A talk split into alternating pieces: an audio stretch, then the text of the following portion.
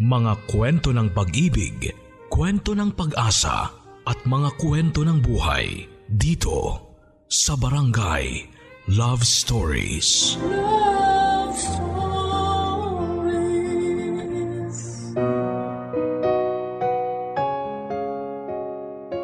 Palagi po nating naririnig ang sinasabi ng mga matatanda na papunta ka pa lamang ay pabalik na sila.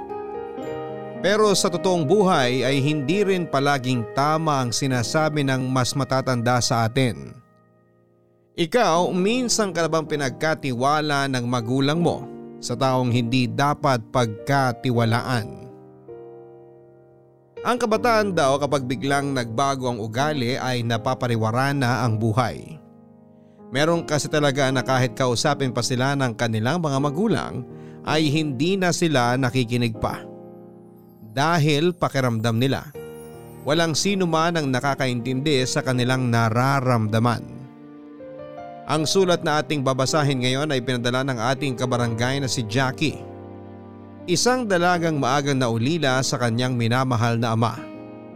Kaya naman sa kanyang pangungulilang nararamdaman, marami siyang nagawang mga pagkakamali sa buhay niya. Mga pagkakamali na nagpasakit sa ulo ng kanyang ina at dahil doon ay humingi na ito ng tulong mula sa ibang tao para mabigyan daw siya ng payo at muling maayos ang kanyang buhay. Pero tama nga kaya ang ginawa ng ina ni Jackie? Tama nga ba ang taong pinagkatiwalaan nila? O mas lalo lamang siyang mapapahamak? Gusto mo na bang malaman kung anong nangyari sa buhay ni Jackie nang makilala niya ang taong pinagkatiwalaan ng nanay niya? Handa ka na bang mainis at maiyak sa kwento ng buhay niya? Minsan ba ay nagsisi ka na rin kasi nagtiwala ka sa maling tao? Pinilit mo bang itama ang pagkakamali mo o sumabay ka na lamang sa agos ng buhay? Si Jackie kaya. Ano kayang nangyari sa kanya nang ipagkatiwala siya ng nanay niya sa maling tao? Anong ginawa niya para maipagtanggol ang kanyang sarili? Malalaman natin ang mga pagsubok na pinagdaanan niya dito sa mga kwento ng pag-ibig, buhay at pag-asa sa nangungunang Barangay Love Stories. Dear Papa Dudut, Ang sabi nila ang mga kabataan daw ay dapat na magtiwala sa mga matatanda dahil sila ang mas nakakaalam ng mga tama at mali. Pero hindi pala yon palaging totoo. Dahil may mga tao na akala natin ay kaya nating pagkatiwalaan pero pwedeng sumira ng ating buhay. Magandang araw sa iyo Papa Dudut at sa mga kabarangay na nakikinig ngayon dito sa paborito kong programa na Barangay Love Stories. Itago niyo na lamang po ako sa pangalang Jackie, 42 years old taga Valenzuela at masasabi ko na isang mabuting may bahay ng asawa ko.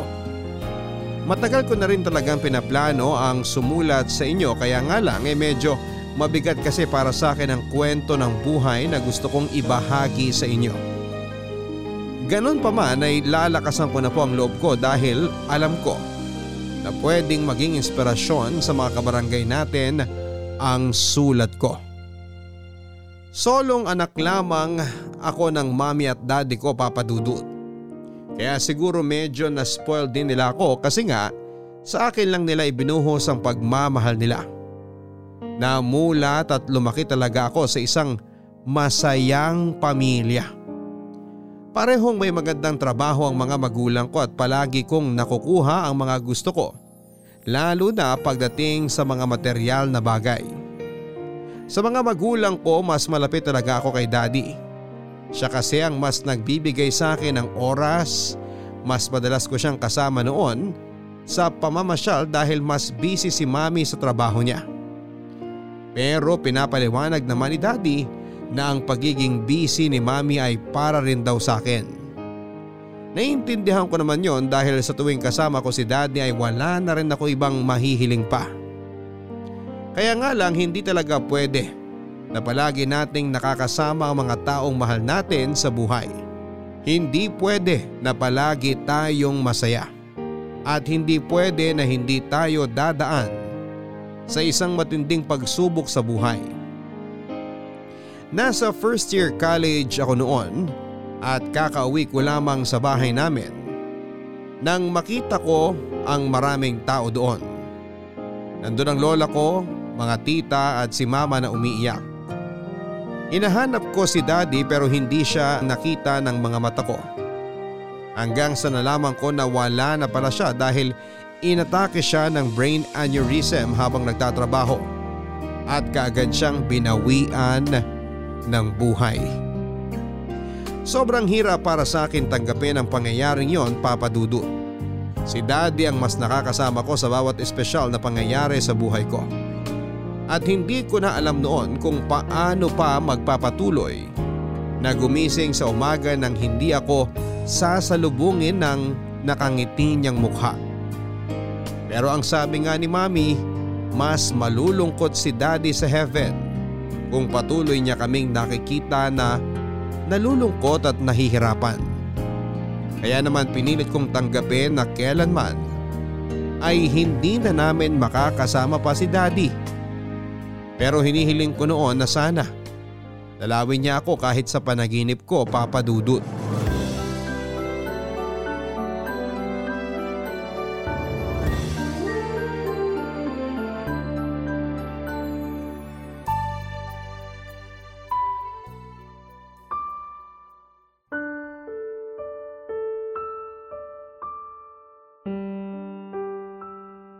Ano na naman bang grades to, Jackie?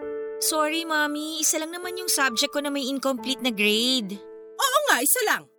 Tapos yung iba kung hindi 2.5, pasang awa naman. Masyado po kasing mahigpit yung mga professor ko nitong semester eh, kaya nahihirapan ako sa ibang subjects ko. Ang sabihin mo, hindi ka lang nag-aaral ng maayos. Nag-aaral naman po ako. Eh bakit may incomplete kang grade kung nag-aaral ka? Hindi ko po kasi naipasa on time yung pinapagawang research paper ng professor namin. O sa tingin mo, kasalanan pa ng professor mo yon? Hindi po, kasalanan ko po yun. Alam mo naman palang kasalanan mo eh. Idadahilan mo pa na mahigpit yung mga professor mo nitong semester. Bakit pa kasi hindi mo naipasa sa tamang oras yung pinapagawa sa inyo ng professor mo? Nakuha ko po kasi yung main role sa stage play ng theater organization namin. Panay po ang rehearsal namin kaya po... Ay na nga bang sinasabi ko? Kailan mo ba titigilan ng teatro-teatro na yan, Jackie? Ano ba na itutulong niya para sa'yo? Eh nakaka-apekto lang naman yan sa pag-aaral mo. Eh, gusto ko po kasi itong ginagawa ko. Ngayon lang naman po ako nagkaroon ng incomplete na grade. Pero dati pa kita sinasabihan na tigilan mo na yung teatro na yan. Kasi wala ka namang napapala dyan. Sinisira lang yan ng pag-aaral mo. Hindi naman po nakaka-apekto yun sa pag-aaral ko. Hindi? Talaga?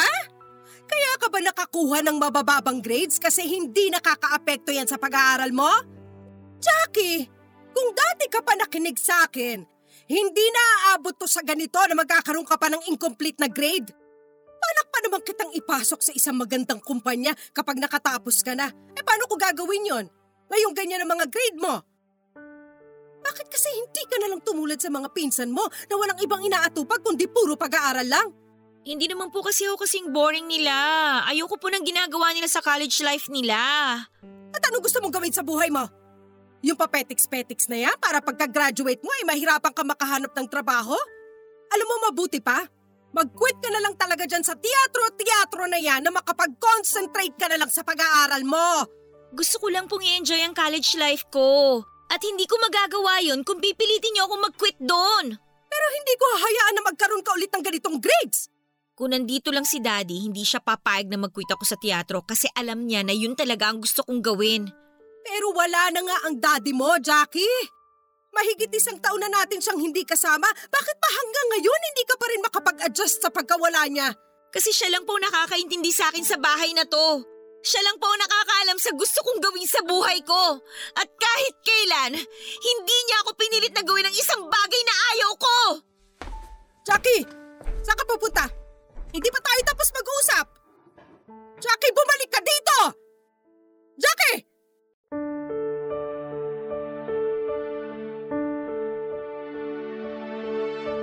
Papadudot hindi lang naman ang pagteteatro ko ang dahilan ng pagbaba ng mga grades ko. Kung hindi pati na rin ang pagkawala ni daddy noon. Oo mahigit isang taon nang wala si daddy pero hanggang sa mga oras na yon ay hirap pa rin ako tanggapin ang katotohanan. At yun lang din ang inihintay ko na marinig mula kay mami. Kung kumusta na ba ako, kung nababawasan na ba ang bigat na nararamdaman ko sa dibdib ko. O kung nakakaya ko na ba natanggapin na wala na si daddy. Kaya lang hindi ko yon narinig mula sa kanya papadudot. Ni hindi niya man lang kinukumusta ang nararamdaman ko noon. Ang importante sa kanya ay makatapos ako ng pag-aaral ng may magandang record. Ang nakakalungkot pa doon ay nag effort pa naman ako para makuha ang main role sa play ng theater organization. Pero sa araw ng show ay hindi rin siya pumunta noon para panoorin ako. Kaya pagkatapos ng play na yon ay tahimik na lamang akong naiyak. Kasi papadudot kung nabubuhay lang si daddy ng mga oras na yon. Siguradong papanoorin niya ako at ipaparamdam niya sa akin kung gaano siya ka-proud na napapanood niya ako na bumida sa isang stage play. Mami, hindi pa ba tayo uuwi? Hindi pa, Jackie. Pero tapos na po ang service. Ano pa bang ginagawa natin dito sa simbahan? Hinihintay lang natin si Brother Kelvin. Brother Kelvin? Yung bagong pasto na nagsermon kanina? Oo, siya nga. Bakit po natin siya hinihintay? Dati ko kasi siyang professor nung nasa college pa ako. Gusto sana kitang ipakilala sa kanya. O ayan na pala siya. Anita, kamusta ka na? Mabuti naman po ako, Brother Kelvin. Ang tagal na po nating hindi nagkita, pero ang galing niyo pa rin pong magsalita. Lalo na sa service kanina. Bigla ko tuloy naalala nung professor ko kayo sa college. Walang pinagbago yung paraan nyo ng pagsasalita at pagpapayo. Kaya lahat talaga kami e tahimik na nakikinig sa inyo kanina. Matagal-tagal din kasi ako nagturo. Kaya siguro para pa rin akong guro kung magsermo sa mga church service. Um, Anita, nabalitaan ko nga pala yung nangyari sa asawa mo. Pasensya ka na kung hindi na ako nakapunta para makiramay. Ayos lang po yun, Brother Kelvin. Hindi na rin naman masyadong pinatagal pa ang burol ng asawa ko kasi wala na rin naman kaming ibang hinihintay na pamilya noon. Ah, ah, oo nga po pala, ito ang anak namin, si Jackie. Jackie, siya yung sinasabi ko sa iyo na dati kong college professor, si Brother Kelvin. Hello po, Brother Kelvin. Hello din sa'yo, Jackie. Alam mo, kamukhang kamukha mong mami mo nung nasa ganyang edad pa siya. Marami nga po nagsasabi niyan sa akin na halos buong mukha raw po ni mami ang namana ko sa kanya. Buong mukha lang pero hindi ang sipag sa pag-aaral at talino. Ay, ito talaga si mami oh. Anong ibig mo sabihin, Anita? Eh kasi tong batang to, walang kahilig-hilig mag-aral. Ang gusto lagi naglalakwat siya. At kung ano-anong extracurricular sa school nila na hindi naman nakakatulong sa pag-aaral niya. Ganun talaga kapag nasa ganyang edad. Huwag mo na lang masyadong pagigpitan para hindi rin masyado kumawala mula sa'yo. Alam mo naman ang mga kabataan ngayon, lalo na kapag lumalaki na walang tatay sa tabi nila. Basta papabayaan nila ang kanilang sarili, pati na ang pag-aaral nila. Kaya naman huwag mo siya masyadong pagigpitan at paminsan-minsan, kausapin mo rin siya ng tungkol sa nararamdaman niya.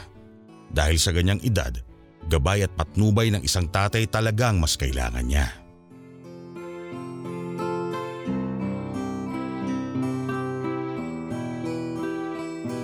Papadudot maganda ang sinabing yon ni pastor namin na si Brother Kelvin kay Mami pero hindi ko yon masyadong nagustuhan.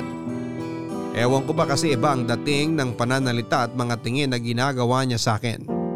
Minsan kasi hinahagod niya ako ng tingin mula ulo ko hanggang paa. At ang masama pa doon ay bahagyang humihinto ang tingin niya sa may dibdib ko na medyo may kalakihan na noon. Kaya naiilang talaga ako ng mga oras na yon. At kung iniisip nyo na baka bastusin ang suot kong damit ay hindi po papadudot. Nakasuot ako ng maong na pantalon at maluwag na t-shirt ng araw na yon. Kaya mas lalong nainis ako sa pangiti-ngiti sa akin na ginagawa ni Brother Kelvin. Si mami naman ay halatang enjoy na kausap siya Lalo na nang bigyan pa siya ng mga payo ni Brother Kelvin na tungkol sa akin. Narinig ko na malaki ang naitulong ni Brother Kelvin sa pag-aaral niya. Kaya siya nakagraduate ng cum laude noon sa kolehiyo. Ang nakakainis lang noon ay kung paano ako ikinuwento ni mami kay Brother Kelvin. Para bang hindi niya ako kasama ng mga oras na yon. Kaya mas lalong sumama ang loob ko kay mami ng panahong yon papadudot. Bago ang enrollment ay kinausap ako ng masinsinan ni mami tungkol sa pagkateatro ko. Pinapapili niya ako noon kung magkateatro na lamang ako o mag-aaral muna. Sinabi ko papadudot na pagsasabihin ko ang dalawa pero hindi siya pumayag at kailangan ko raw mamili ng isa. Sinubukan ko magmatigas hanggang sa sinabi ni mami na kung ipipilit ko ang gusto ko ay ititigil na raw niya ang pagbibigay sa akin ng allowance. Doon na ako sumuko papadudot at sinunod na lamang ang gusto ni mami na mag-quit na ako sa teatro. Ayoko sanang gawin yon pero ayoko rin na huminto sa pag-aaral. Kaya lang papadudot ay hindi rin naging maayos ang mga grades ko ng semester na yon. Siguro kasi halo-halo na ang stress na nararamdaman ko noon. Tapos ay hindi ko na nakakasama pa ang mga kateatro ko na noon ay madalas kong napaglalabasan ng sama ng loob. Kaya ng mga oras na yon ay wala na akong ibang tao na makakausap at pilit ko na lamang na kinikimkim ang lahat. At pakiramdam ko noon ay wala nang sino man ang pwedeng makatulong sa akin para mapagaan ang loob ko papadudot. Upo ka lang dyan anak. Mami, bakit nandito po tayo sa opisina ni Brother Kelvin? Kakausapin lang natin siya. Eh di ba, nilapitan niyo na siya kanina sa labas pagkatapos ng service natin? Kaya nagtaka ako kung bakit bumalik tayo dito sa may likod ng simbahan at pumasok sa opisina niya. Tungkol po ba saan ang pag-uusapan niyo? Tungkol sa'yo. Naisip ko kasi na baka tama ang sinabi niya noong nakaraan na kaya nawawalan ka ng concentration sa pag-aaral mo kasi kailangan mo ng payo at patnubay ng isang ama. Dahil hindi na natin makakausap ang daddy mo, si Brother Kelvin ang naisip ko na lapitan para kausapin at payuhan ka. Pero mami, hindi naman na po kailangan yun. Hindi na po ako kailangan kausapin ni Brother Kelvin kasi kaya ko naman po ang sarili ko. Anong kaya? Eh hanggang ngayon nga hindi ka pa rin nakakabawi sa mga mabababang grades mo. Eh bakit po si Pastor pa ang ipapakausap niyo sa akin? Kasi isa siya sa mga tagapayo dito sa simbahan natin. Kaya naniniwala ako na malaki ang may tutulong niya sa atin lalo na sa'yo. Eh, pero mami… Tumahimik ka na lang dyan, Jackie. Dapat nga magpasalamat ka na tinutulungan kita sa kung ano man ang problema mo ngayon. Kasi sa totoo lang, hindi na talaga kita maintindihan. Kumusta Anita? Hello Jackie. Pasensya na kayo kung ngayon lang ako nakabalik dito sa opisina. Ayos lang po. Hindi naman kami nainip sa paghihintay sa inyo. Mabuti naman. So Anita, gusto mo ba na nandito ka habang kinakausap ko ang anak mo? Naku, hindi na po siguro. Kailangan ko pa rin po kasing mag-grocery. Ah, ano na lang siguro, dadaanan ko na lang po si Jackie mamaya dito bago ako umuwi. Alam mo ang mabuti pa, ako na lang ang maghatid kay Jackie sa bahay niyo mamaya. Alam ko naman na ang address niyo kasi nakapunta na ako sa inyo nung nakaraang piyesta. Hindi po ba masyado na yung abala sa inyo, Brother Kelvin? Ano ka ba? Hindi kayo abala sa akin ni Jackie. Parang nakababata na kitang kapatid kaya parang pamangking ko na rin tong anak mo. Mami, sasama na lang po ako sa inyo. Sandali lang naman kayo mag-uusap ni Brother Kelvin at alam ko na mapapayuhan kanya ng mabuti. Um, Brother Kelvin, mauna na rin akong umalis. Ikaw na lang munang bahala sa anak ko. Ayaw na kasing magsabi sa akin kung ano ba talagang problema niya eh. Baka sakaling sa inyo siya maglabas ng saloobin niya. O sige, ako nang bahala kay Jackie. Jackie, makinig kang mabuti sa mga sasabihin ni Brother Kelvin ha. Kita tayo sa bahay mamaya pagkatapos mo rito. Alis na po muna ako, Brother Kelvin. Mag-iingat ka Anita.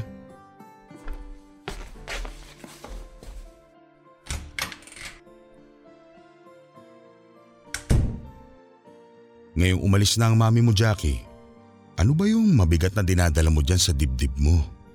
Um, Wala naman po, Brother Kelvin. Nakapag-move on na po ako sa pagkawala ni Daddy. Kaya masasabi ko pong magaan na po ang pakiramdam ko ngayon kahit po papano. Talaga? Hindi ka nabibigatan sa laki ng dibdib mo na yan? Po? Ah, ah, ano pong sinabi nyo? Ah, wala. Ang sabi ko, saglit lang at may sisilipin lang ako sa may pinto.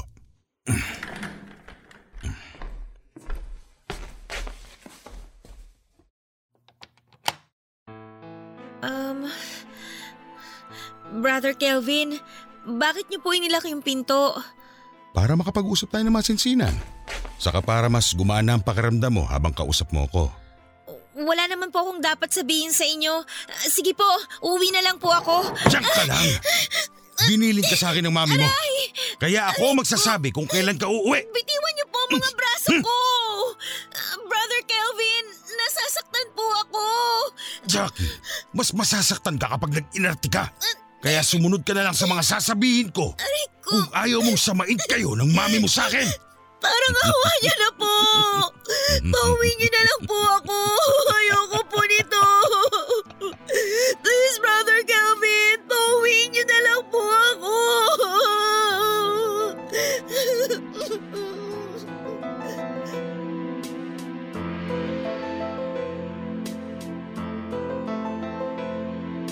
Sinubukan kong manlaban at ipagtanggol ang sarili ko papadudot.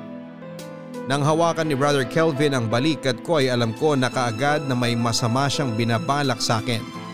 Natama ang lahat ng hinala ko sa kanya. Kaya naman tinulak ko siya at pinaghampas. Sisigaw na sana ako para humingi ng tulong nang biglang ilabas ni Brother Kelvin ang isang baril mula sa maliit niyang cabinet. Doon na tuluyan ng nanginig ang buong katawan ko sa sobrang takot kasunod ng panlalambot ng aking mga tuhod. Nang maramdaman ko ang malamig na bakal na baril na dumikit sa sentido ko ay napapikit na lamang ako habang pigil ang sarili ko na napapahagulhol. At doon nga papadudot ay tuluyan ang nagawa sa akin ni Brother Kelvin ang masamang pakay niya. Mahina lamang ang mga ungol niya habang nasasarapan sa ginagawa niyang kademonyohan sa akin. Samantalang ang isang kamay niya ay pilit na tumatakip sa bibig ko para hindi ako makasigaw dahil sa matinding sakit na nararamdaman ko noon. Hinihiling ko noon na sana ay may kumatok sa opisina ni Brother Kelvin. Sana ay bumalik si Mami para mailigtas niya ako mula sa pangmumolestya na ginagawa sa akin ng aming pastor. Pero bigo ako dahil walang dumating na kahit na sinong pwedeng makapagligtas sa akin ng mga oras na yon. Masakit ang buong katawan ko nang matapos niyang gawin sa akin yon papadudot. Kaagad niya akong pinagbihis at tahimik lamang ako nakasunod sa bawat inuutos niya. Hanggang sa maihatid na niya ako sa bahay namin.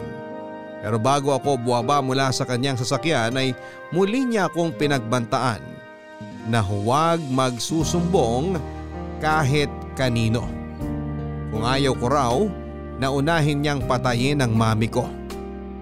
Pagkatapos ng araw na yun ay hindi na ako muli pang bumalik sa aming simbahan.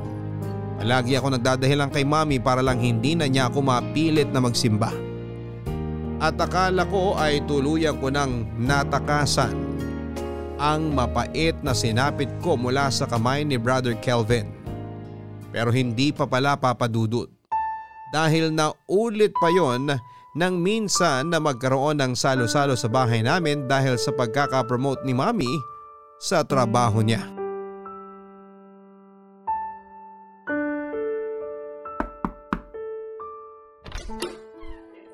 Mami? Nandito ka lang pala sa kwarto mo. Kanina pa kita hinahanap, Jackie. Bakit pa nagkukulong ka dito sa loob? Pasensya na po, Mami ha. Medyo masakit po kasi ang ulo ko eh.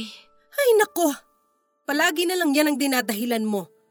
Mabuti at nandito ang mga tita mo kasi may nakakatulong ako sa pag-aasikaso ng mga pagkain at sa mga bisita. Oo nga pala, may gustong kumausap sa'yo. Sino po? Brother Kelvin, halina kayo dito sa loob. Hi Jackie, kamusta ka na? Ah, Mami. O Jackie, Kinukumusta ka ni Brother Kelvin? Hindi mo ba naririnig? N- narinig ko po, Mami. Um, ayos lang po ako, Brother Kelvin. Mabuti naman kung ganon. Akala ko kung ano na masamang nangyari sa'yo. Kasi may ilang linggo ka nang hindi nakaka-attend sa mga service natin. Napakarami kasing dahilan ng batang yan, Pastor. Kung hindi busy sa mga kailangan niya raw gawin sa school, dinadahilan naman na masakit ang ulo niya. Ganun talaga mga kabataan ngayon. Maraming iniimbento mga dahilan para hindi makapagsimba. Yan din ang nasa isip ko. Pinagbibigyan ko lang ang batang to kaysa magtalo pa kami. Alam mo, mabuti pa, maiwan ko muna kayo dito sa kwarto niya na makausap mo naman siya at mapayuhan. Mami, huwag po! Anong ibig mong sabihin at parang takot na takot ka dyan? Jackie, hindi naman kita pagagalitan. Ito namang batang to. Masyadong takot mapagsabihan. Ay nako, ganyan talaga yung si Jackie kaya madalas talaga hindi ko maintindihan. O siya, kayo na muna Brother Kelvin ang bahala magpayo at kumausap sa kanya. O sige, saglit lang naman kami mag-uusap. Mami, huwag po kayong lumabas ng kwarto! Jackie, makinig ka na lang muna sa sasabihin ni Brother Kelvin. At tandaan mong lahat ng mga ipapayo niya sa'yo. Okay? Babalik muna ako sa labas nang maasikaso ko ang mga bisita natin. Brother Kelvin, kayo na po munang bahala sa anak ko. O sige, makakaasa ka na pagkatapos ng pag-uusap naming ito, muli siyang sisipagin na umatin ng ating mga service. Marami na akong nakausap na kabataan na kagaya ni Jackie na nagsisimulang maging pasaway at naliligaw ng landas. Bago pa man mapariwara ang kanyang buhay, mabuti pang maitama na natin ang mga maling ginagawa niya. Huwag ka mag-alala Anita. Sigurado ako na makikinig si Jackie sa mga ipapayo ko sa kanya.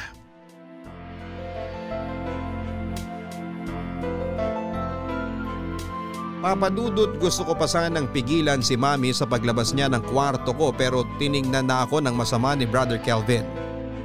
Kaya nagpigil na lamang ako ng mga luha ko hanggang sa lumabas na si mami at sumara na ang pinto. Nang mailak yun ni Brother Kelvin ay ngumisi siya sa akin at tinanong niya kung bakit daw ba na hindi na ako nagsisimba pa. Naiiyak na sumagot ako at sinabing naging busy lamang ako sa school namin. Kahit ang totoo ay gusto ko lang siyang iwasan at ang kanyang kamanyakan. Nang lumapit siya sa akin at dinaganan ako sa kama ko ay sinubukan kong sumigaw. Pero kaagad niyang natakpan ang bibig ko. Kasunod ang pagtutok ng matalim na kutsilyo na hawak niya sa leeg ko. Muli akong nanginig sa takot at hindi na nakalaban pa.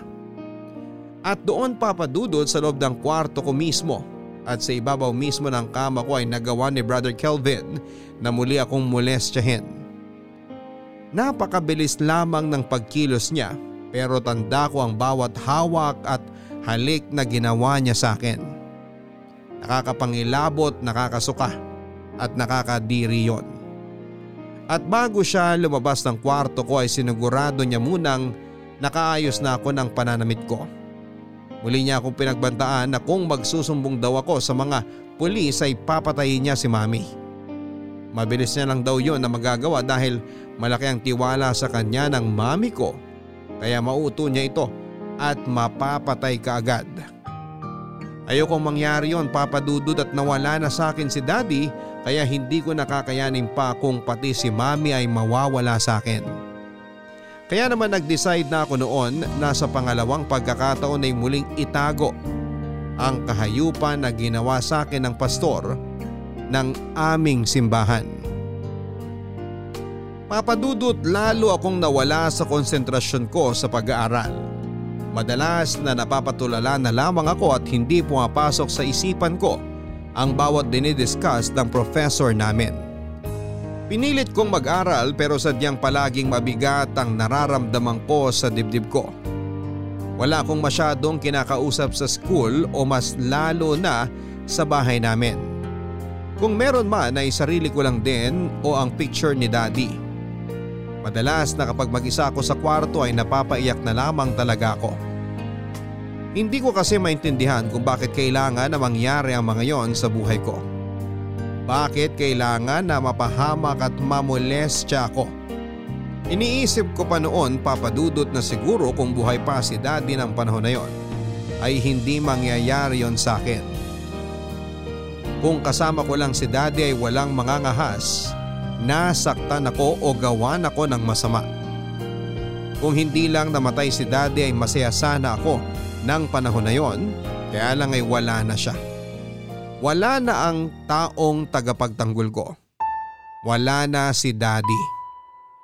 Inihiling ko rin noon na sana papadudot ay mawala na lamang din ako sa mundong yon para makasama ko na ang daddy ko.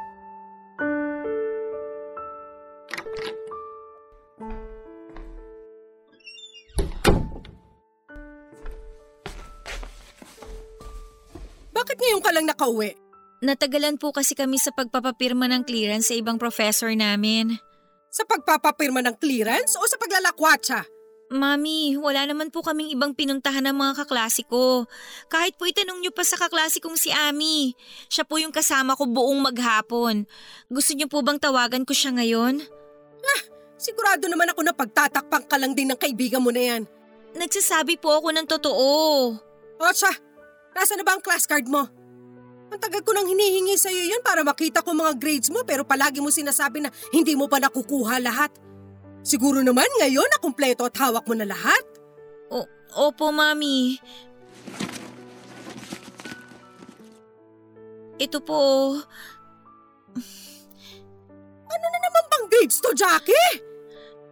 Bakit puro tres to? Meron naman po akong dalawang 1.25 at isang 1.75 na final grade sa major subject ko, Mami. O tapos? Ano na nangyari sa apat na subject mo na puro 2.75 at tres ang final grade mo? Ginawa ko naman po ang makakaya ko para mahabol ang mga subject ko na medyo nahihirapan ako. Puro ka na lang nahihirapan. Wala ka na bang ibang dahilan na ibibigay sa akin? Yun naman po kasi ang totoo, Mami eh. Jackie, pareho kaming graduate na cum laude ng daddy mo sa college. Inaasahan namin na magiging ganun ka rin pero ngayong nasa third year ka na, imposible nang mangyari yun. Sorry po, Mami. O may magagawa ba yung sorry mo? Wala! Kasi hindi mo na mahahabol pa ang mga pasang-awa na grades na yan. Ano ba talagang nangyayari sa'yo, anak? Hindi ka naman ganyan nung first year college ka. Mami, ang totoo po, may gusto po akong sabihin sa inyo. O eh bakit dinadaan-daan mo ako sa paiyak-iyak mo na yan? Mami, kasi... Kasi hindi ko na po kaya. Ang bihira. Tungkol na naman ba to sa pagkawala ng daddy mo? Anak, magdadalawang taon na mula nung mawala siya sa buhay natin. Tanggapin mo lang kahit kailan, hindi na siya babalik sa bahay na to o sa buhay natin. Hindi lang naman ikaw ang nahihirapan, pati rin ako. Ang hirap pagsabayin ng trabaho ko sa opisina at pagiging nanay ko sa'yo. Magtulungan naman sana tayo sa bahay na to. Hindi yung palagi mo na lang akong pinahihirapan dito. Ah. O ano ba yung gusto mong sabihin? Wala po, Mami. Anong wala? Akala ko pa may gusto kang sabihin kanina. I- ihingi lang po sana ako ng sorry. At pangako po, gagawin ko na po ang lahat para mas makabawi sa inyo at sa pag-aaral ko.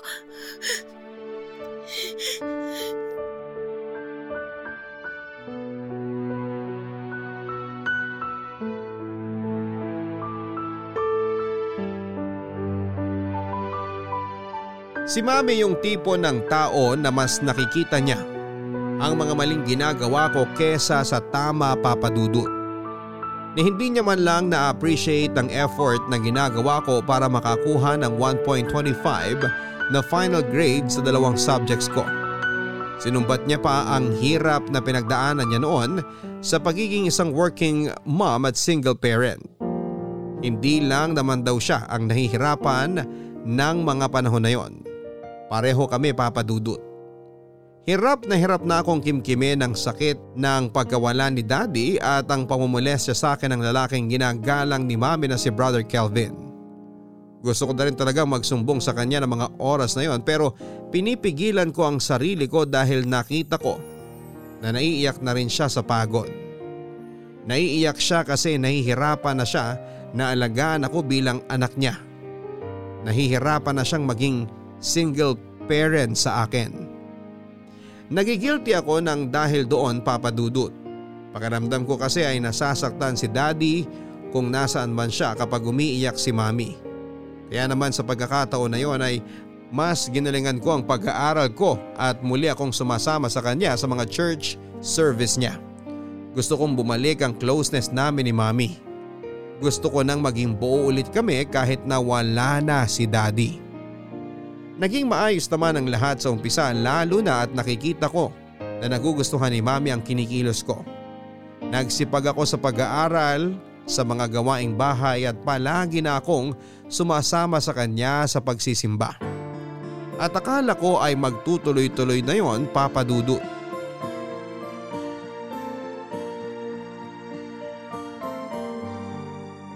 Mami, umuwi na po tayo. Mamaya na Jackie, maaga pa naman. Pero hindi naman po natin kailangan na dumaan pa dito sa opisina ni Pastor. Gusto ko lang na magpasalamat ka sa kanya. Mami, wala naman po akong dapat na ipagpasalamat sa kanya. Meron! Alam ko na nagkaroon ng magandang impluensya sa'yo ang mga payo na binigay niya sa'yo. Pati na ang mga sermon na ginagawa niya sa church service natin.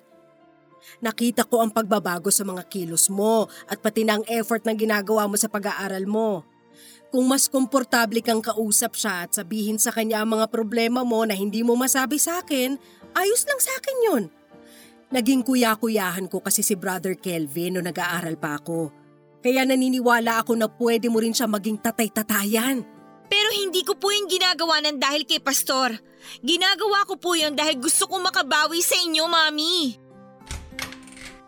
Oh, nandito pala kayo sa opisina ko. Pinapasok na po kami ni Ate Lira bago siya umuwi kanina, Brother Kelvin. Dito na lang daw po namin kayo hintayin sa loob. Tamang tama, kasi gusto ko rin talagang makausap yan si Jackie. Natutuwa kasi ako na umaattend ulit siya sa mga service natin. Ayos lang ba kung ako na lang ulit ang maghatid sa kanya pauwi sa bahay niyo, Anita?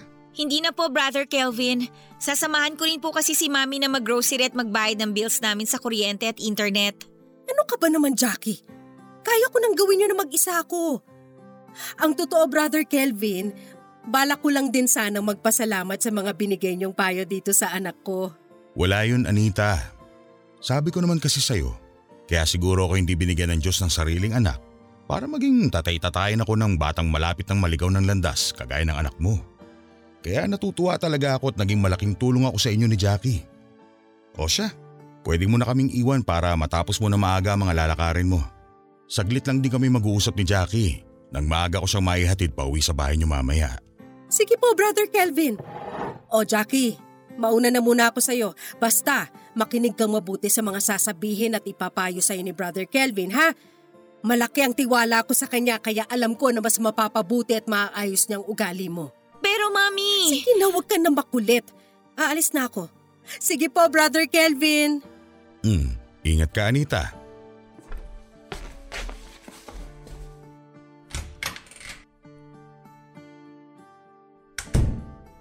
Kumusta ka na Jackie?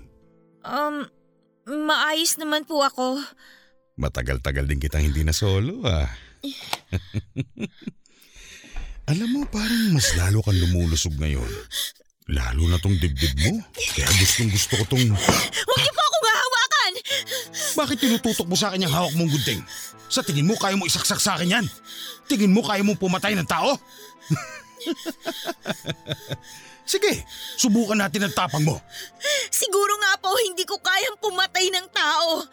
Pero kaya kong patayin ang sarili ko dito mismo sa loob ng opisina ninyo! Jackie, ibaba mo na nga yung gunting at huwag mo nang idikit dyan sa leeg mo. Nagkakasugat ka na oh. Eh di ba ito naman ang ginagawa niyo sa tuwing momolestyahin ninyo ako? Tinututukan niyo ako ng baril o kutsilyo dito sa leeg ko? O hindi totohanin na natin ngayon! Papatayin ko na ang sarili ko sa harapan niyo mismo! Wag Jackie, huwag mo gagawin yan. Nakikiusap ako. Parang awa mo na. Kita niyo na? Takot din pala kayo na mamatay ako eh! Pero grabe kayo! Napakahayop ninyo! Ginagamit niyo pa talaga ang pangalan ng Diyos sa mga kamanya ka ninyo! Ang laki ng tiwala sa inyo ng mami ko at na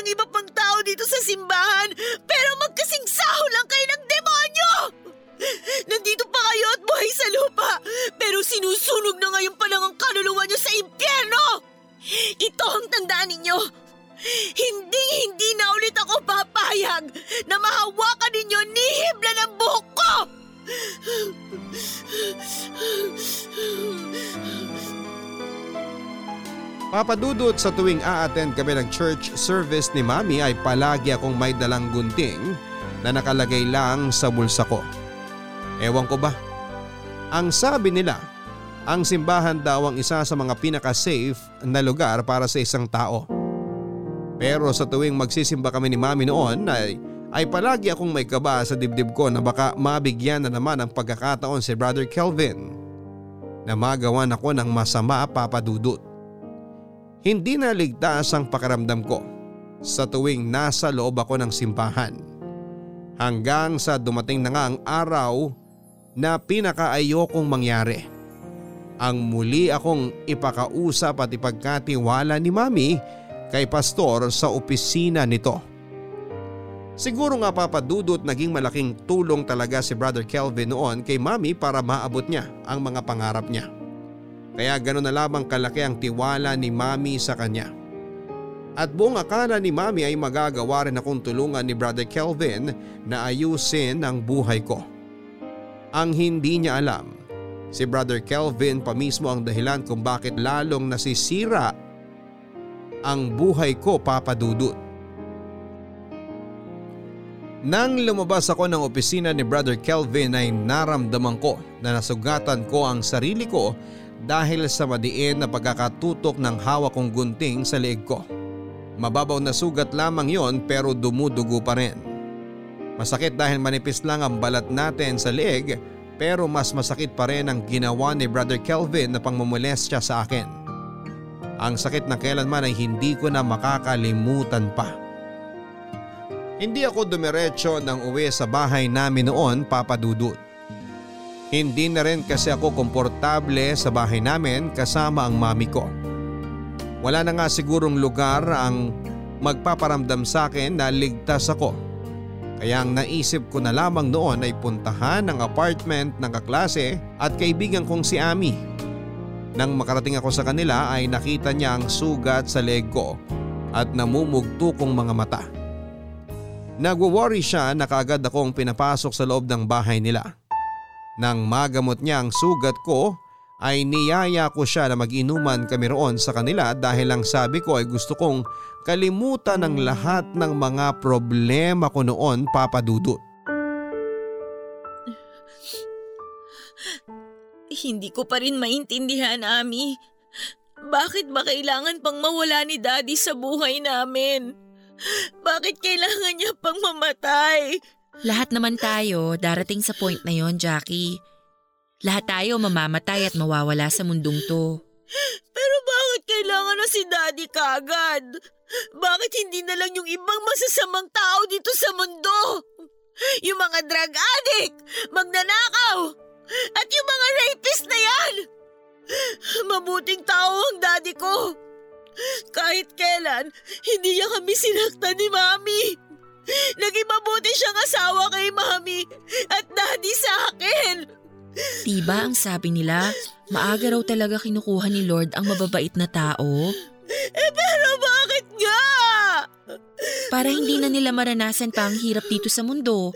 Para puro kapayapaan na lang ang maramdaman nila sa kabilang buhay. Tapos kami naman pamilya niya magdurusa sa pagkawala niya. Napaka-unfair ng Diyos, Ami! Oh, Jackie, ano ba yung sinasabi mo? Kinuha niya si Daddy para hindi na siya maghirap dito sa mundo. Tapos ngayon naghihirap ako, bakit hindi na lang din ako kunin ng Diyos? Bakit hindi na lang din ako mamatay para magkasama na kami ng daddy ko ngayon? Pwede ba huwag ka nang magsalita ng ganyan? Eh, totoo naman kasi, Ami eh! Kung ayaw ng Diyos na nahihirapan ako sa buhay ko, eh di dapat kunin niya na lang din ako! Kasi pagod na pagod na ako sa buhay ko! Pagod na akong maramdaman yung paghihirap na to eh! Tama na! Tumigil ka na sa mga sinasabi mo na yan! Alam mo masyado ka ng maraming nainom, kaya kung ano-ano na yung lumalabas sa bibig mo. Magpahinga ka na nga lang muna. Hindi mo naman kasi ako naiintindihan kasi wala ka sa lugar ko, Ami. At walang sino man sa inyo ang makakaintindi sa sitwasyon ko. Wala! Jackie, Sabihin mo nga sa akin ang totoo. Ano ba talagang problema mo? Bakit parang ang bigat-bigat ng pinagdadaanan mo ngayon? Akala ko ba, naka-move on ka na sa pagkawala ng daddy mo. Hindi naman kasi to tungkol kay daddy eh. Tungkol saan? Tungkol kanino? Tungkol kay Brother Kelvin. Yung pasto sa simbahan namin. Ha? Eh, hindi ko maintindihan. Ano bang ibig mong sabihin na tungkol sa kanya? Minolestya niya kasi ako, Ami. Minolestya ako ng pastor ng simbahan namin. Ano? Diyos ko! Sinabi mo na ba to kay Tita Anita? Hindi pa. Bakit hindi mo sinabi sa kanya agad? Hindi ko kasi alam kung paano ko gagawin yun eh. Ayoko nang dumagdag sa mga iniisip at problema ng mami ko. Ayoko nang maging pabigat sa kanya. Naiintindihan mo ba yon? Kasi paano ko sasabihin sa kanya na pinagsamantalahan ako ng taong sobra-sobra niyang pinagkatiwalaan? Paano, Ami? Sige nga, paano?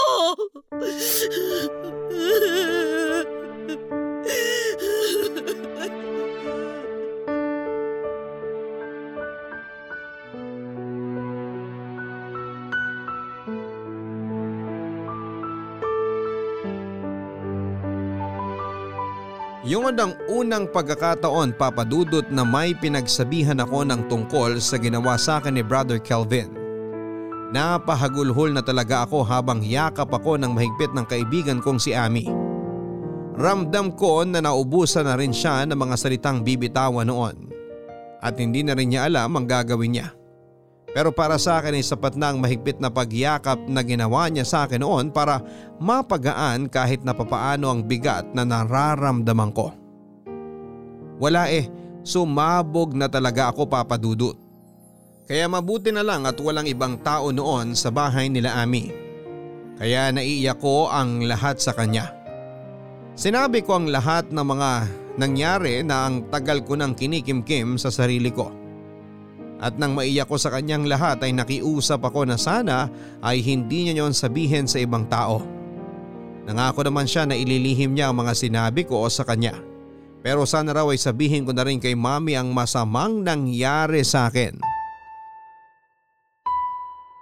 Sandali ko pang kinalma noon ang sarili ko bago ako nag-decide na umuwi na sa bahay namin, Papa Dudut. Saan ka galing?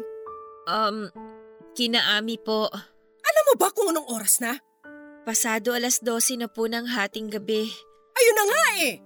Iniwanan kita sa opisina ni Brother Kelvin ng after lunch tapos uuwi ka ng hating gabi dito sa bahay natin? Ang masama pa ron, ni tawag o isang text ko eh hindi mo sinagot.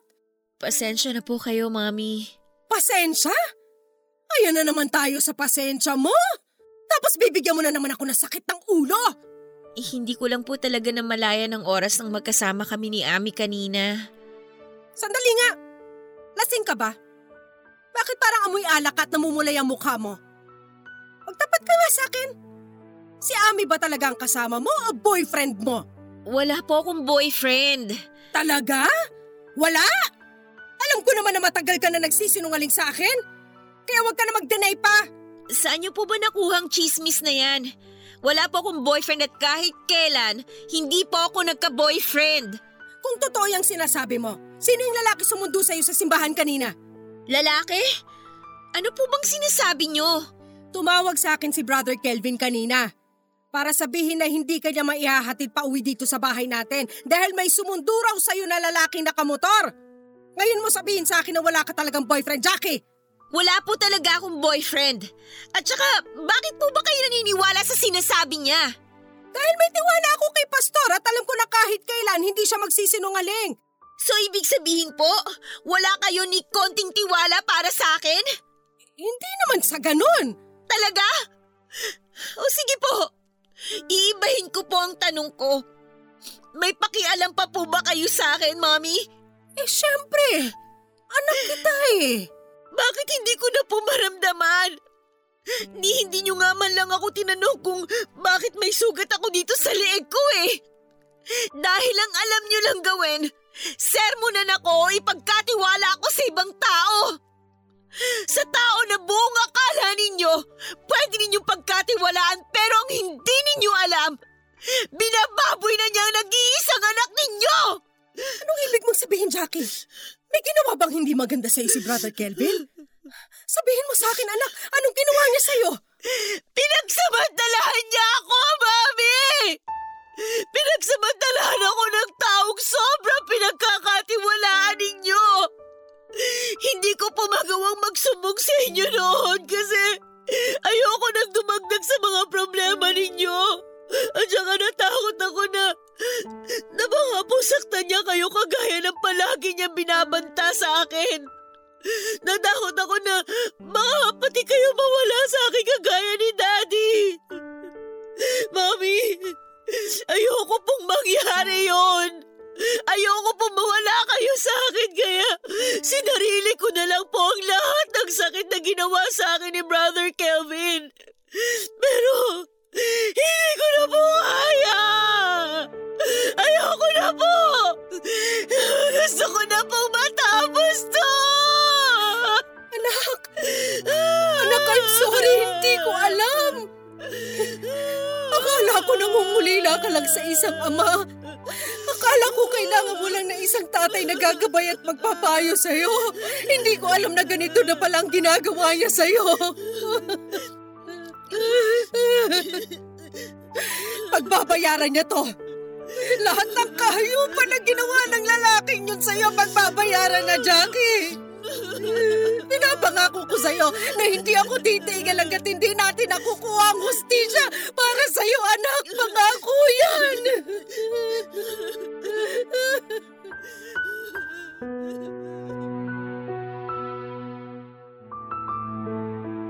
Papadudot hindi na ako nakapagsalita pa noon at naiyak na lamang ako habang nakayakap kay mami ng mahigpit. Pagkahalong tuwa, galit at sakit ang nararamdaman ko noon. Galit dahil sa kahayupan na ginawa sa akin ng brother Kelvin na yon. Sakit dahil sa pagkasira sa buhay ko. At konting tuwa dahil sa wakas papadudot. Sa wakas ay pinakinggan na rin ako ni mami at naniwala na rin siya sa mga salitang lumabas noon sa bibig ko. Naniwala na rin siya sa akin. Siguro nga isa yon sa mga dahilan kung bakit palaging may mabigat sa dibdib ko. Kung bakit parang palaging may kulang sa buhay ko. Yon ay ang tagos sa pusong pag-uusap namin ni mami noon. Oo palagi kami magkasama sa bahay pero hindi ko na siya masyadong maramdaman. Nang mawala si daddy ay parang pati si mami ay nawala na rin sa buhay ko. Pilit ko siyang sinusubukang abutin noon pero panay lang ang paglayo niya sa akin. Dumagdag pa na pinagkatiwala niya ako sa ibang tao na lalong nagpagulo sa buhay ko. Pero nang gabi na yon papadudot ay naramdaman ko na may mami Anita pa pala talaga ako sa buhay ko. Na hindi siya nawala kasama ni daddy. Naiparamdam niya yon sa pamamagitan ng may higpit niyang mga yakap sa akin. Na kailanman ay wala ng sino man ang makapananakit sa akin. Mabilis na kumilos si Mami Papadudot at kinabukasan ay nagsampa na kagad kami ng kaso ng pangmomolestya laban kay Brother Kelvin. Kaya lang wala na siya sa tinitirhan niyang bahay. At wala ring nakakaalam kung saan siya nagtatago noon. Natakot talaga ako ng panahon na yon dahil baka totohanin niya ang sinabi niya na babalikan at papatayin niya kami ni Mami kaya tuluyan na akong hindi nakapag-concentrate sa pag-aaral ko at huminto na lamang. Ilang buwan ako na halos nagkulong sa bahay bago muling nagkaroon ng lakas ng loob na lumabas. Bumalik ako sa pag-aaral dahil alam ko na gusto ni daddy na makapagtapos ako. At hindi nga nagtagal ay umakit ako ng stage kasama si mami para tanggapin ang college diploma ko. Hindi po ako noon cum laude kagaya ng pangarap ni mami sa akin pero nararamdaman ko na naging proud siya sa akin dahil sa kabila ng mga pagsubok na dumating sa buhay ko at sa takot na nararamdaman ko dahil patuloy na malaya at nagtatago noon si Brother Kelvin ay nagawa ko pa rin tapusin ang pag-aaral ko. Nagtatrabaho na ako noon nang mapanood ko sa balita na napatay si Brother Kelvin sa isang enkwentro sa mga pulis dahil sa ilegal na pagbebenta niya ng mga baril. At doon lang talaga ako nakaramdam ng totoong katahimikan sa buhay ko. Dahil hindi man siya nakulong ay sigurado naman ako na may naghihintay na kaparusahan sa kanya sa kabilang buhay. Maraming taon ang nakalipas mula nang mangyari ito sa buhay ko papadudot. May asawa at dalawang anak na ako sa ngayon. Tahimik ang aming pamumuhay kasama si mami na hanggang sa mga oras na ito ay pinaparamdam ang kanyang pagmamahal. Hindi lamang para sa akin, kung hindi pati na rin sa kanyang mga apo. Sadyang hindi ko na mababago pang nakaraan. Pero ang mahalaga naman ay masaya at kontento na ako sa buhay ko at sa kasalukuyan. Maraming salamat po Papa Dudut sa pagbibigay ng oras na mabasa itong sulat ko. Dito ko na po ito tinatapos. Ang inyong forever kapuso at kabarangay, Jackie. Ang mga pagsubok na ibinibigay ng Diyos ay dumarating sa buhay natin hindi para tayo ay pahirapan, kung hindi para tayo ay patatagin at mas lalong manalig sa nasa itaas. Maraming salamat kay Jackie sa pagbabalik tanaw mo sa iyong nakaraan para maisulat mo itong kwento mo. Talaga namang mabibigat ang mga pangyayari sa iyong buhay na pilit mong nilampasan.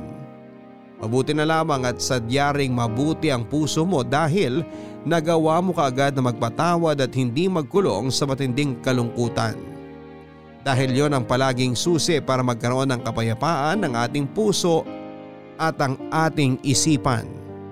Mga kapuso, normal na sa atin ang makaramdam ng matinding galit lalo na sa mga taong labis tayong nasaktan. Oo mahirap talaga ang magpatawad. Pero palagi nating iisipin na hindi man maparusahan sa ating harapan ang mga taong nagkasala o nakapanakit sa atin.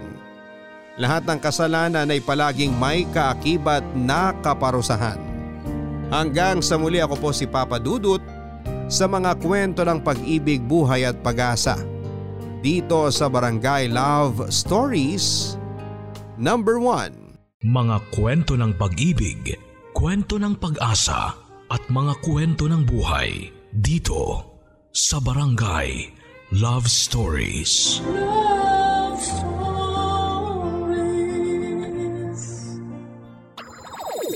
Nagustuhan ng iyong napakinggan? Ituloy yan via live stream sa www.gmanetwork.com/radio.